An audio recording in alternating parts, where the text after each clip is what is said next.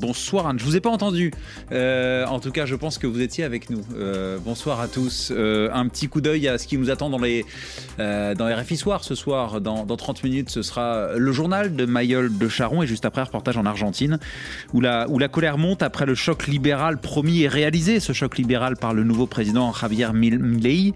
Les coupes budgétaires sont énormes, l'inflation est, est galopante, plus 250% annuel. Les Argentins, vous le verrez, se font de plus en plus entendre. Le Michigan aux États-Unis sous les feux de l'actualité demain mardi avec une primaire démocrate et une primaire républicaine. Est-ce que ce sera une nouvelle étape vers le duel annoncé en vue de la présidentielle de novembre prochain entre le sortant Joe Biden et l'ex-président Donald Trump? Élément de réponse à suivre avec Gilles Biasset euh, du journal La Croix. Dans une heure, 19h30 ici à Paris, Afrique Soir, la première édition, ce sera Gwendal Lavina qui sera aux manettes ce soir. Mais d'abord, c'est l'heure de votre débat. Le débat du jour.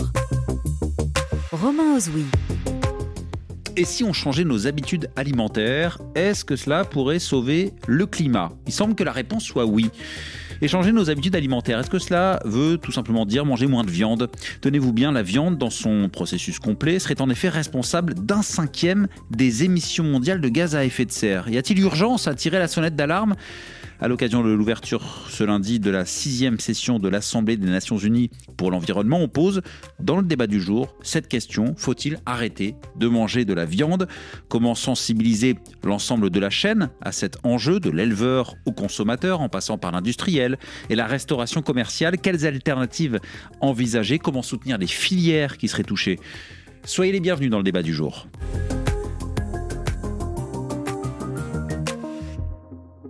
Répondre à, ces questions nos trois invités ce soir. À mes côtés en studio, Aurélie Zunino, bonsoir. Bonsoir. Vous êtes coordinatrice du projet Cher Anka. Anka, ça veut dire alimentation, nutrition, comportement alimentaire d'AgroParisTech, qui a pour but de sensibiliser les consommateurs et surtout les jeunes à une consommation durable. Euh, face à vous, Benoît Granier, bonsoir. Bonsoir. Responsable alimentation au réseau Action Climat. Vous venez de publier une étude qui s'intitule Comment concilier nutrition et climat. Et la question de la viande est, très présente dans votre étude. On, va évidemment euh, en parler. Marine Colli, bonsoir. Bonsoir. Notre troisième invitée en ligne avec nous ce soir, consultante dans le secteur agricole, spécialiste des politiques publiques entre autres pour des organisations dans le, dans le secteur de, l'élevage. Je vais commencer avec vous, Marine Colli. Euh, est-ce qu'on peut établir euh, cette chaîne d'émissions de gaz à effet de serre que représente l'élevage du bovin et de sa nourriture, parce que déjà elle émet beaucoup de, gaz à effet de serre, la, nourriture du bovin, jusqu'au morceau de viande qu'on va retrouver dans notre assiette alors on peut l'établir, mais ce point aussi fait débat parce que tout dépend des méthodes d'évaluation environnementale que vous allez, que vous allez choisir.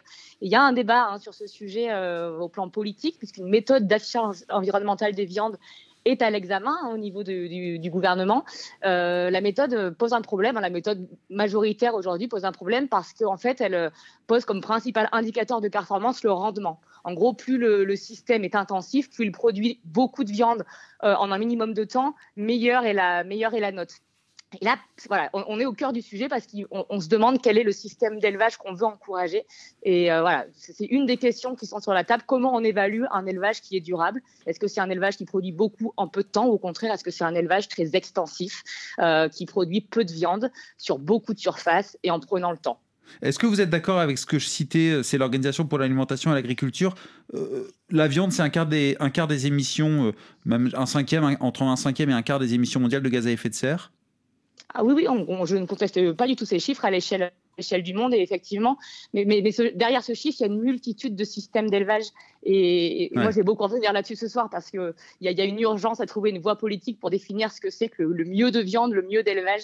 Euh, voilà, donc un chiffre global ne veut pas dire grand-chose. Il y a vraiment des systèmes d'élevage herbagés, notamment chez nous, qui, rendent aussi beaucoup de services à l'environnement. Quand on vous entend, euh, on a l'impression que vous avez peur qu'on tire, entre guillemets, qu'il y ait une sorte de viande bashing bah, je n'ai pas peur de ça. Et quand vous allez me poser la question du est-ce qu'il faut manger moins de viande, je vais vous répondre de manière catégorique oui, il faut en manger moins. Et en plus, c'est souhaitable pour les éleveurs.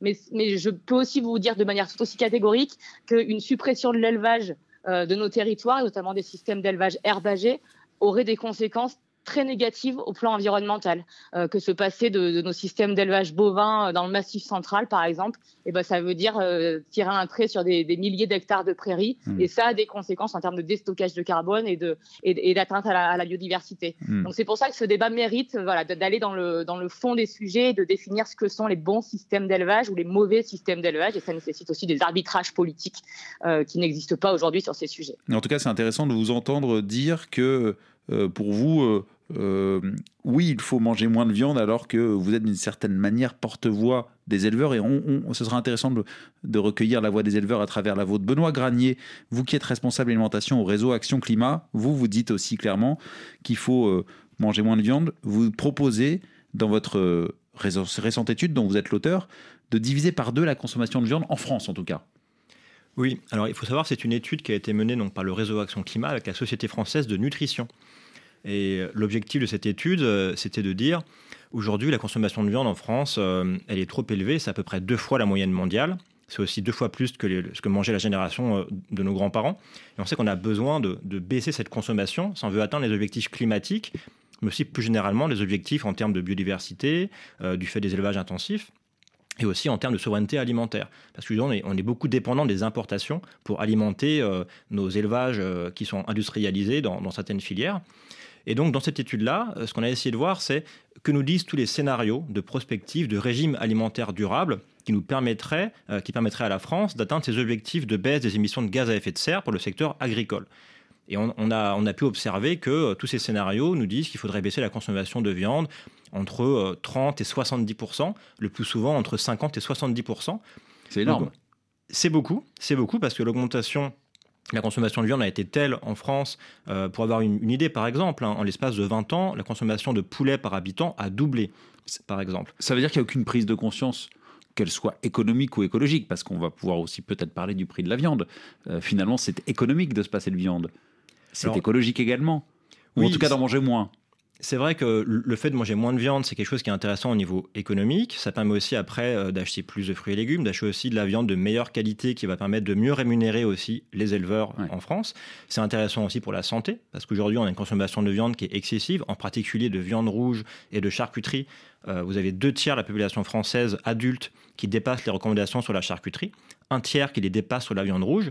Et donc tout ça va euh, amener à des risques accrus de développer un cancer colorectal ou un diabète de type 2 par exemple. Oui, il y a les risques sanitaires, mais euh, je ne sais pas si vous avez ces éléments dans votre étude, mais comment on peut expliquer cela à l'heure euh, d'une époque où on sait ces risques-là sur la santé, on connaît les conséquences écologiques et on sait aussi le poids que représente l'achat de viande, qu'elle soit rouge ou, volaille, sur le portefeuille dans un moment de crise bah, disons qu'il y a des raisons qui sont historiques, qui sont culturelles. Durant assez longtemps, le fait de pouvoir accéder à la viande, c'était aussi un marqueur social, un marqueur de réussite, un marqueur de richesse.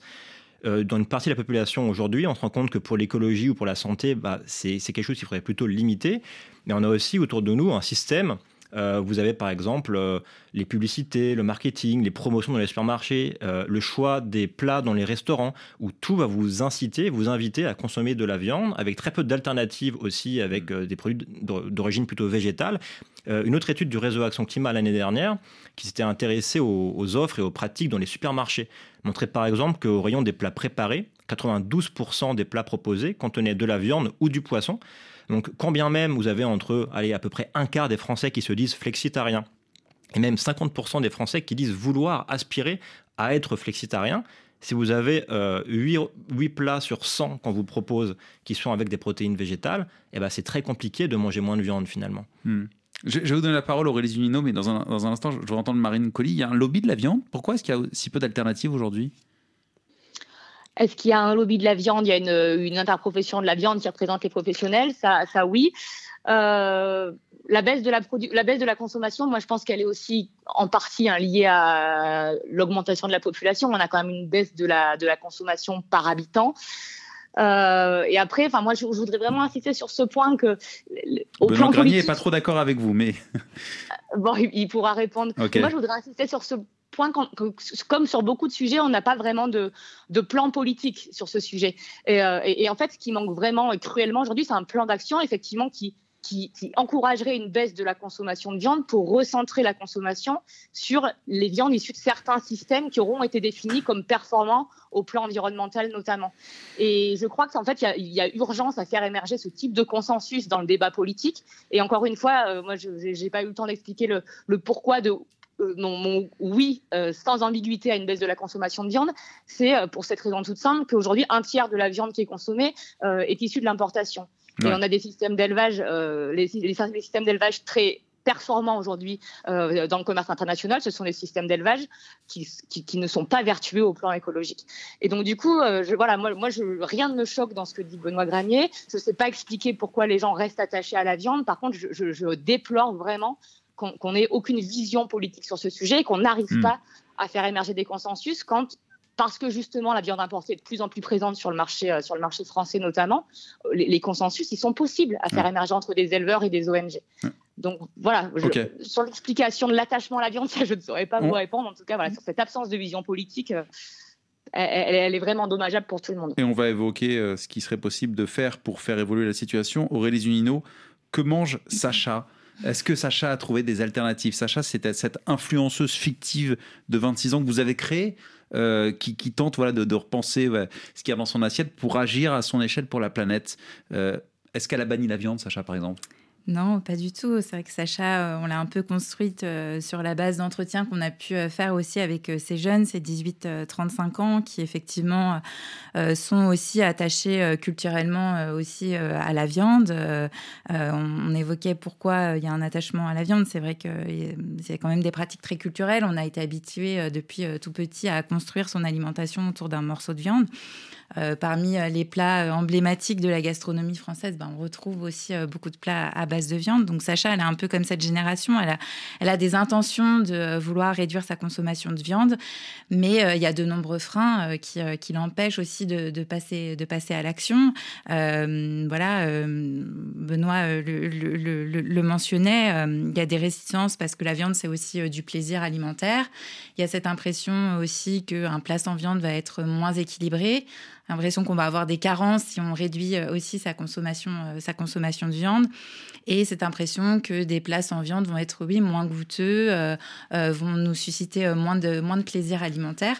Et donc, ce personnage fictif de Sacha qu'on a inventé, qui est un peu à la tête de, de ce compte Instagram, elle va essayer effectivement d'enquêter et de trouver des voies et des solutions pour effectivement réduire un peu sa consommation de viande qui peut passer tout d'abord, il faut déjà faire un peu peut-être un point sur sa consommation, mais commencer par réduire la fréquence, réduire peut-être la quantité des portions qu'on peut consommer.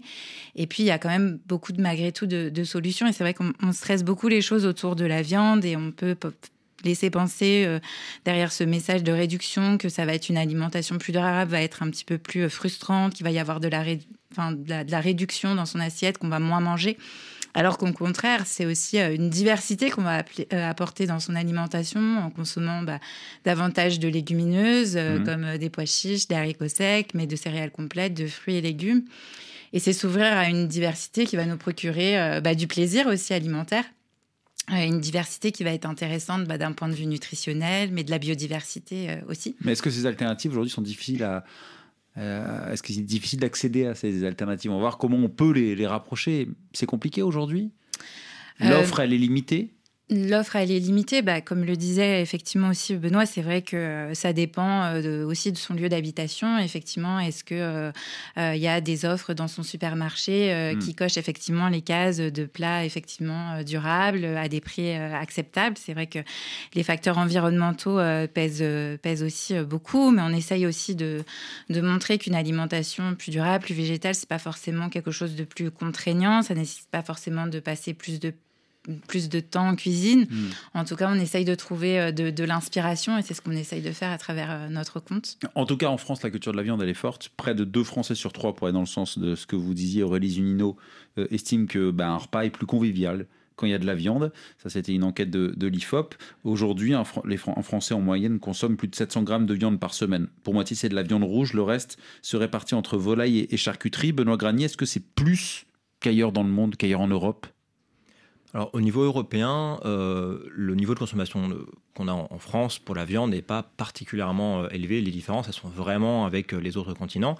Par contre, là, on peut avoir des différences avec d'autres pays d'Europe, c'est que euh, il y a d'autres pays où on a assumé politiquement le fait de dire il faut qu'on mange moins de viande pour le climat, pour la santé, et dans le même temps, on va trouver des solutions pour que ça soit pas dommageable pour les éleveurs. Et c'est aussi une opportunité de développer d'autres filières. C'est le cas de l'Espagne, c'est le cas de l'Allemagne, c'est le cas de, la Belgique, c'est le cas de la Suisse. Et justement, je, reviens à cette question du rapport du réseau Action Climat avec la Société française de nutrition. Euh, l'idée était de se dire, est-ce qu'on peut réduire la consommation de viande par deux, comme on a besoin pour le climat, sans avoir de carence euh, alimentaire Parce que c'est souvent une question qu'on va se poser. Donc on a fait plusieurs travaux de modélisation et euh, la réponse est très positive, parce que non seulement on peut euh, le faire sans avoir de carence, mais en plus on peut cocher toutes les cases, c'est-à-dire couvrir tous les apports nutritionnels recommandés. Alors si vous regardez aujourd'hui ce qu'on mange en moyenne en France, on ne les couvre pas du tout. On a des carences en fibres, on n'atteint pas les objectifs en vitamine C, en vitamine E, en potassium, en magnésium. Alors qu'en mangeant deux fois moins de viande, mais en mangeant des légumineuses tous les jours, des fruits à coque tous les jours, cinq fruits et légumes par jour, et euh, on va dire à peu près deux bonnes portions de produits laitiers par jour, euh, on peut cocher toutes les cases et même dans des, nutriments comme la vitamine B12, comme euh, le fer, comme les oméga 3, dont pourtant assez souvent on s'inquiète en se disant si on mange moins de viande, comment on va faire? Mm. Mais en fait, si on, diversifie bien son alimentation, mm. en conservant quand même 450 euh, grammes de viande par semaine, c'est ce qu'on propose dans le rapport, et eh ben on y arrive. Mm. Donc les alternatives existent, mais ça on n'en doute pas. à quel point elles sont accessibles, c'est un autre sujet. Marine Colli, que vous disent les éleveurs? Parce que ça, c'est un point important. Quand ils entendent parler, quotidiennement, mais c'est quand même un débat qui agite euh, notamment la France et puis en Europe. Euh, quand ils entendent parler de la viande et de l'idée de réduire drastiquement euh, la, quantité de viande par, par habitant, ça leur fait peur bah, non, je crois que les mentalités des, éleveurs, justement, elles évoluent beaucoup sur ces sujets parce que les éleveurs, ils se rendent bien compte de la réalité de leur marché et de la réalité de leur secteur. Il y a une baisse de production. On a perdu 24% d'éleveurs euh, sur les dix dernières années. On a perdu 30% du cheptel bovin euh, sur les 60 dernières années. On est à peu près sur une baisse de 2% de la production de viande bovine euh, chaque année. Donc, ils se rendent bien compte qu'en fait, on a un rythme, on a, une production qui baisse et qui va continuer à baisser sans doute parce qu'on on va avoir de moins en moins d'éleveurs et, que, en fait, se battre pour un maintien de la consommation de viande, ça n'a aucun sens pour eux. Le résultat très concret, c'est ce que je vous disais tout à l'heure, de cette baisse de la production et du maintien de la consommation, c'est qu'on importe 30% euh, de, la, viande qu'on consomme aujourd'hui. Donc il suffit de ne plus importer cette viande, en fait. La bah, réponse, elle est bah, là. On, on, apporte, pardon, je termine juste ma question, mais on n'apporte plus cette viande euh, et, euh, les éleveurs ne sont pas impactés. Et euh, bah voilà, finalement, si on n'a parle plus cette viande, il y a moins de consommation de viande et les éleveurs ne sont pas touchés. Ça peut être la solution. Mais, exactement, moi je pointe beaucoup la, responsabilité politique parce qu'on parle beaucoup de la responsabilité du consommateur. Mais en fait, et vous parliez tout à l'heure d'une offre peut-être trop limitée en ce qui concerne les alternatives. Mais en fait, le politique peut jouer sur l'offre de viande.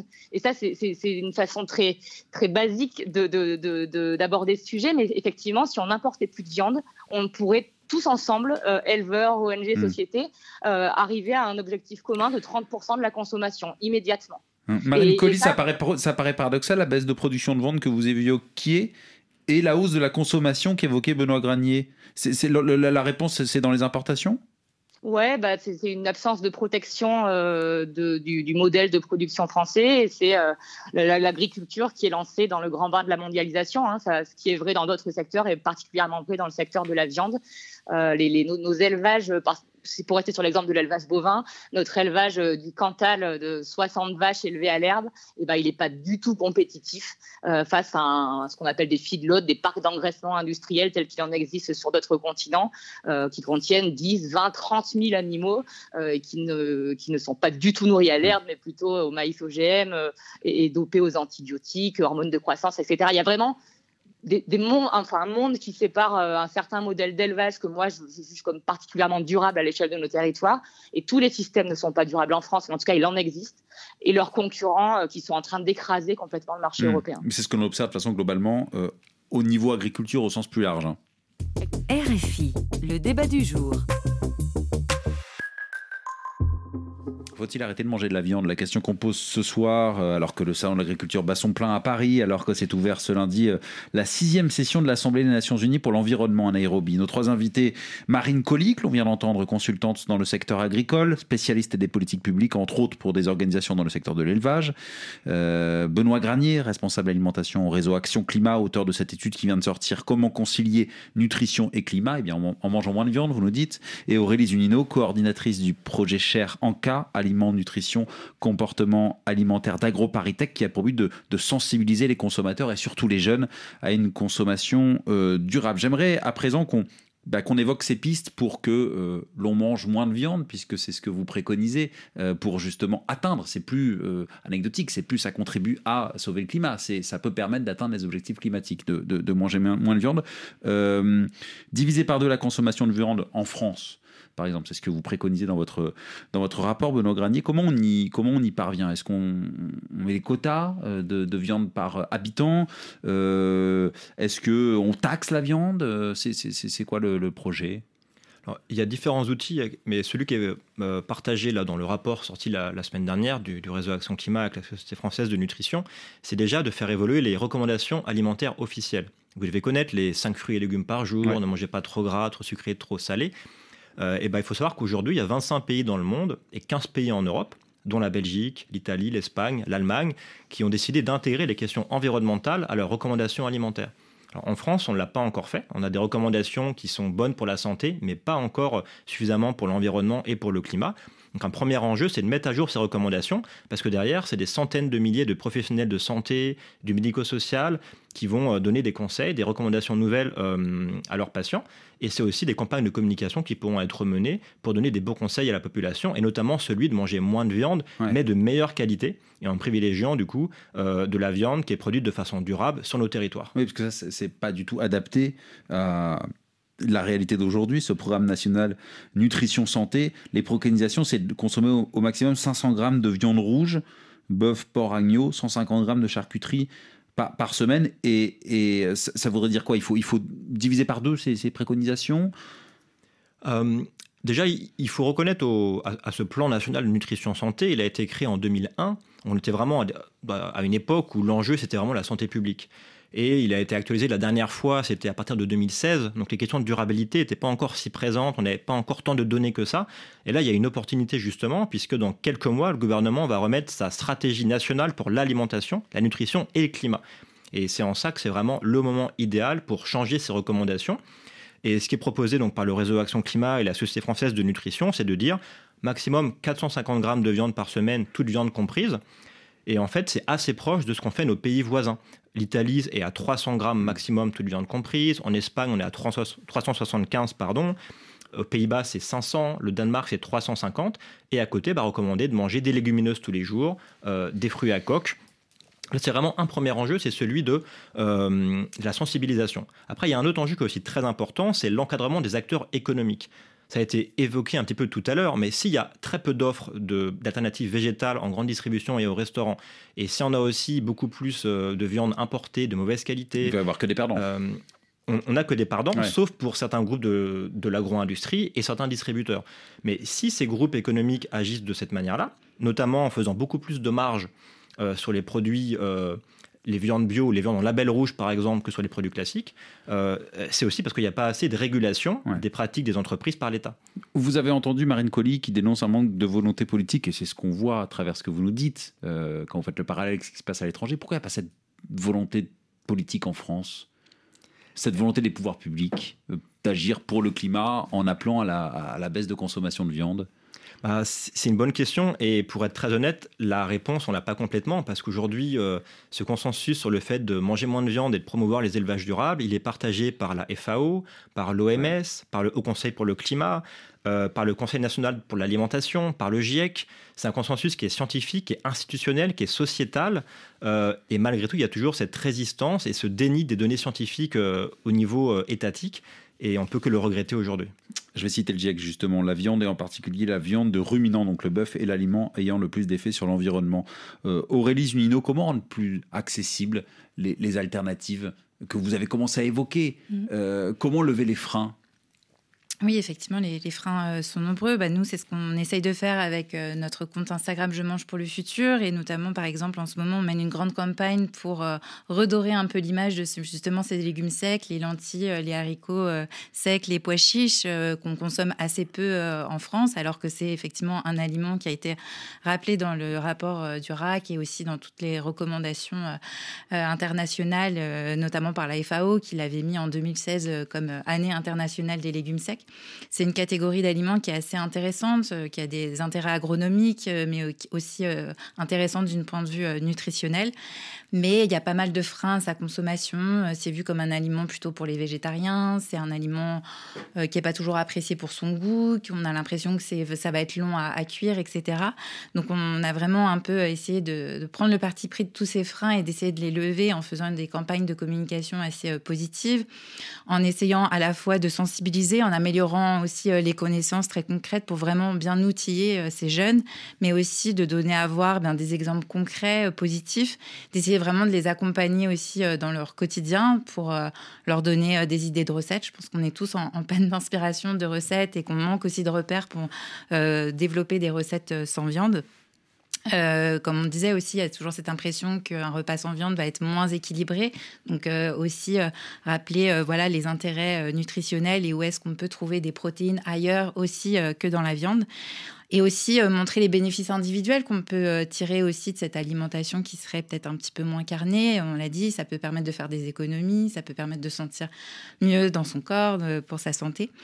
Mais en tout cas, je pense que ça l'un des leviers, en tout cas, qu'on essaye nous d'actionner, effectivement, c'est un levier parmi d'autres, c'est aussi euh, d'être pas dans l'injonction et d'être aussi dans une communication positive et montrer un imaginaire assez euh, positif autour de cette transition qui peut aussi un petit peu inquiéter aussi les consommateurs. Voilà pour le consommateur. Marine Colli, euh, est-ce que la mutation économique que représenterait la baisse drastique de la consommation de viande, bah, ça peut ressembler à ce qui est en train de se passer, par exemple Est-ce que ça doit ressembler à ce qui est en train de se passer selon vous?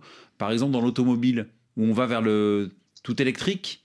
Et donc, euh, il y a des professions qui vont devenir obsolètes, des métiers qui vont devenir obsolètes. Est-ce que ça va être pareil, vous qui êtes euh, porte-voix entre guillemets des éleveurs, est-ce que ça va être aussi pareil le cas et comment, comment s'adapter, comment les accompagner? Bah, euh, encore une fois, tout dépend qui paye la baisse de la consommation une baisse de la consommation, encore une fois, euh, qui n'impacterait que les systèmes les moins durables, et notamment euh, une baisse de la consommation qui serait d'abord créée par une suppression des importations. Ça n'aurait pas un effet immédiat sur nos systèmes d'élevage, euh, en tout cas sur les systèmes d'élevage les plus, les plus durables à l'échelle de nos territoires. Mais à terme, parce que si la, si la baisse de la, si la baisse de la viande est vraiment drastique, encore une fois, la question qu'on pose ce soir, c'est est-ce qu'il faut arrêter de manger de la viande? Si on en vient là, ah bah si on arrête complètement de manger de la viande, effectivement, là, c'est ce que on, revient au, début de l'émission, on, prône une disparition de l'élevage sur nos territoires. Et là, effectivement, avec toutes les conséquences que ça peut emporter au plan euh, économique, social, pour ces filières, mais aussi pour les, nombreux territoires sur lesquels les, élevages sont installés. Mais c'est pour ça que moi, je trouve qu'en fait, aborder cette question du moins euh, de viande, sans se poser la question cruciale du mieux, quels sont les systèmes d'élevage qu'on veut garder ou qu'on ne veut pas garder, ça n'a pas beaucoup de sens. Et en fait, ça peut aboutir effectivement à, un résultat complètement contre-productif et ça, peut se produire. On voit qu'aujourd'hui, les systèmes d'élevage qui disparaissent en premier sont plutôt les plus vertueux au plan écologique et peut-être qu'on gardera une consommation, une production de viande en moins grande quantité, mais recentrée sur des, sur des systèmes de production beaucoup plus, beaucoup plus intensifs euh, pour répondre voilà, une, une certaine partie de, de la demande et là, on aura tout perdu. C'est pour ça que ce fléchage politique, moi, que, j'appelle de mes voeux, il, me semble crucial. Et, là, aujourd'hui, vous disiez qu'on avait peut-être une résistance de la part des, pouvoirs publics. Moi, je trouve qu'on est plus dans une même contradiction totale qu'une résistance. Je vais vous donner un exemple très concret. Hein. On, va, on va à l'échelle de l'Union européenne, par exemple, on a la même Commission européenne qui appelle de ses voeux à juste titre une baisse de consommation de viande, qui est en train de négocier des accords de libre-échange avec différents euh, pays dans le monde et qui, à chaque fois, concède des contingents à droite, droite, nul ou réduit euh, de viande bovine. Donc, à chaque fois, elle ouvre toujours plus son marché euh, à des viandes bovines importées, donc très compétitives, qui arrivent sans droit de douane et qui sont issues, comme je vous le disais, de fermes usines de 30 hmm. 000, de 30 000 bovins. Donc, en fait, on, a, on a des injonctions contradictoires en permanence sur ce sujet de la viande et c'est peut-être ça aussi qui contribue à crisper ce débat. Euh, parce que les éleveurs ne comprennent pas trop ce qu'on attend d'eux. Des injonctions contradictoires et un, et un clivage qui est fort avec peut-être cette question d'ailleurs, faut-il arrêter de manger de la viande? Vous êtes pour arrêter? De manger de la viande ah, évidemment, euh, non. Je crois que ce qui est poussé par le réseau Action Climat et les ONG environnementales depuis des années, c'est le moins, mais hmm. mieux. Mais euh, manger moins de viande et de meilleure qualité et soutenir les éleveurs dans la transition, hmm. c'est le plus important. Merci beaucoup, responsable alimentation au réseau Action Climat. Marine Colli, merci, consultante dans le secteur agricole. Et merci à vous, Aurélie Zunino, coordinatrice du projet Cher en cas Aliments, Nutrition, Comportement Alimentaire. Florence Ponce à la préparation de ce débat. Merci à elle. Restez à l'écoute de la Radio Mondiale.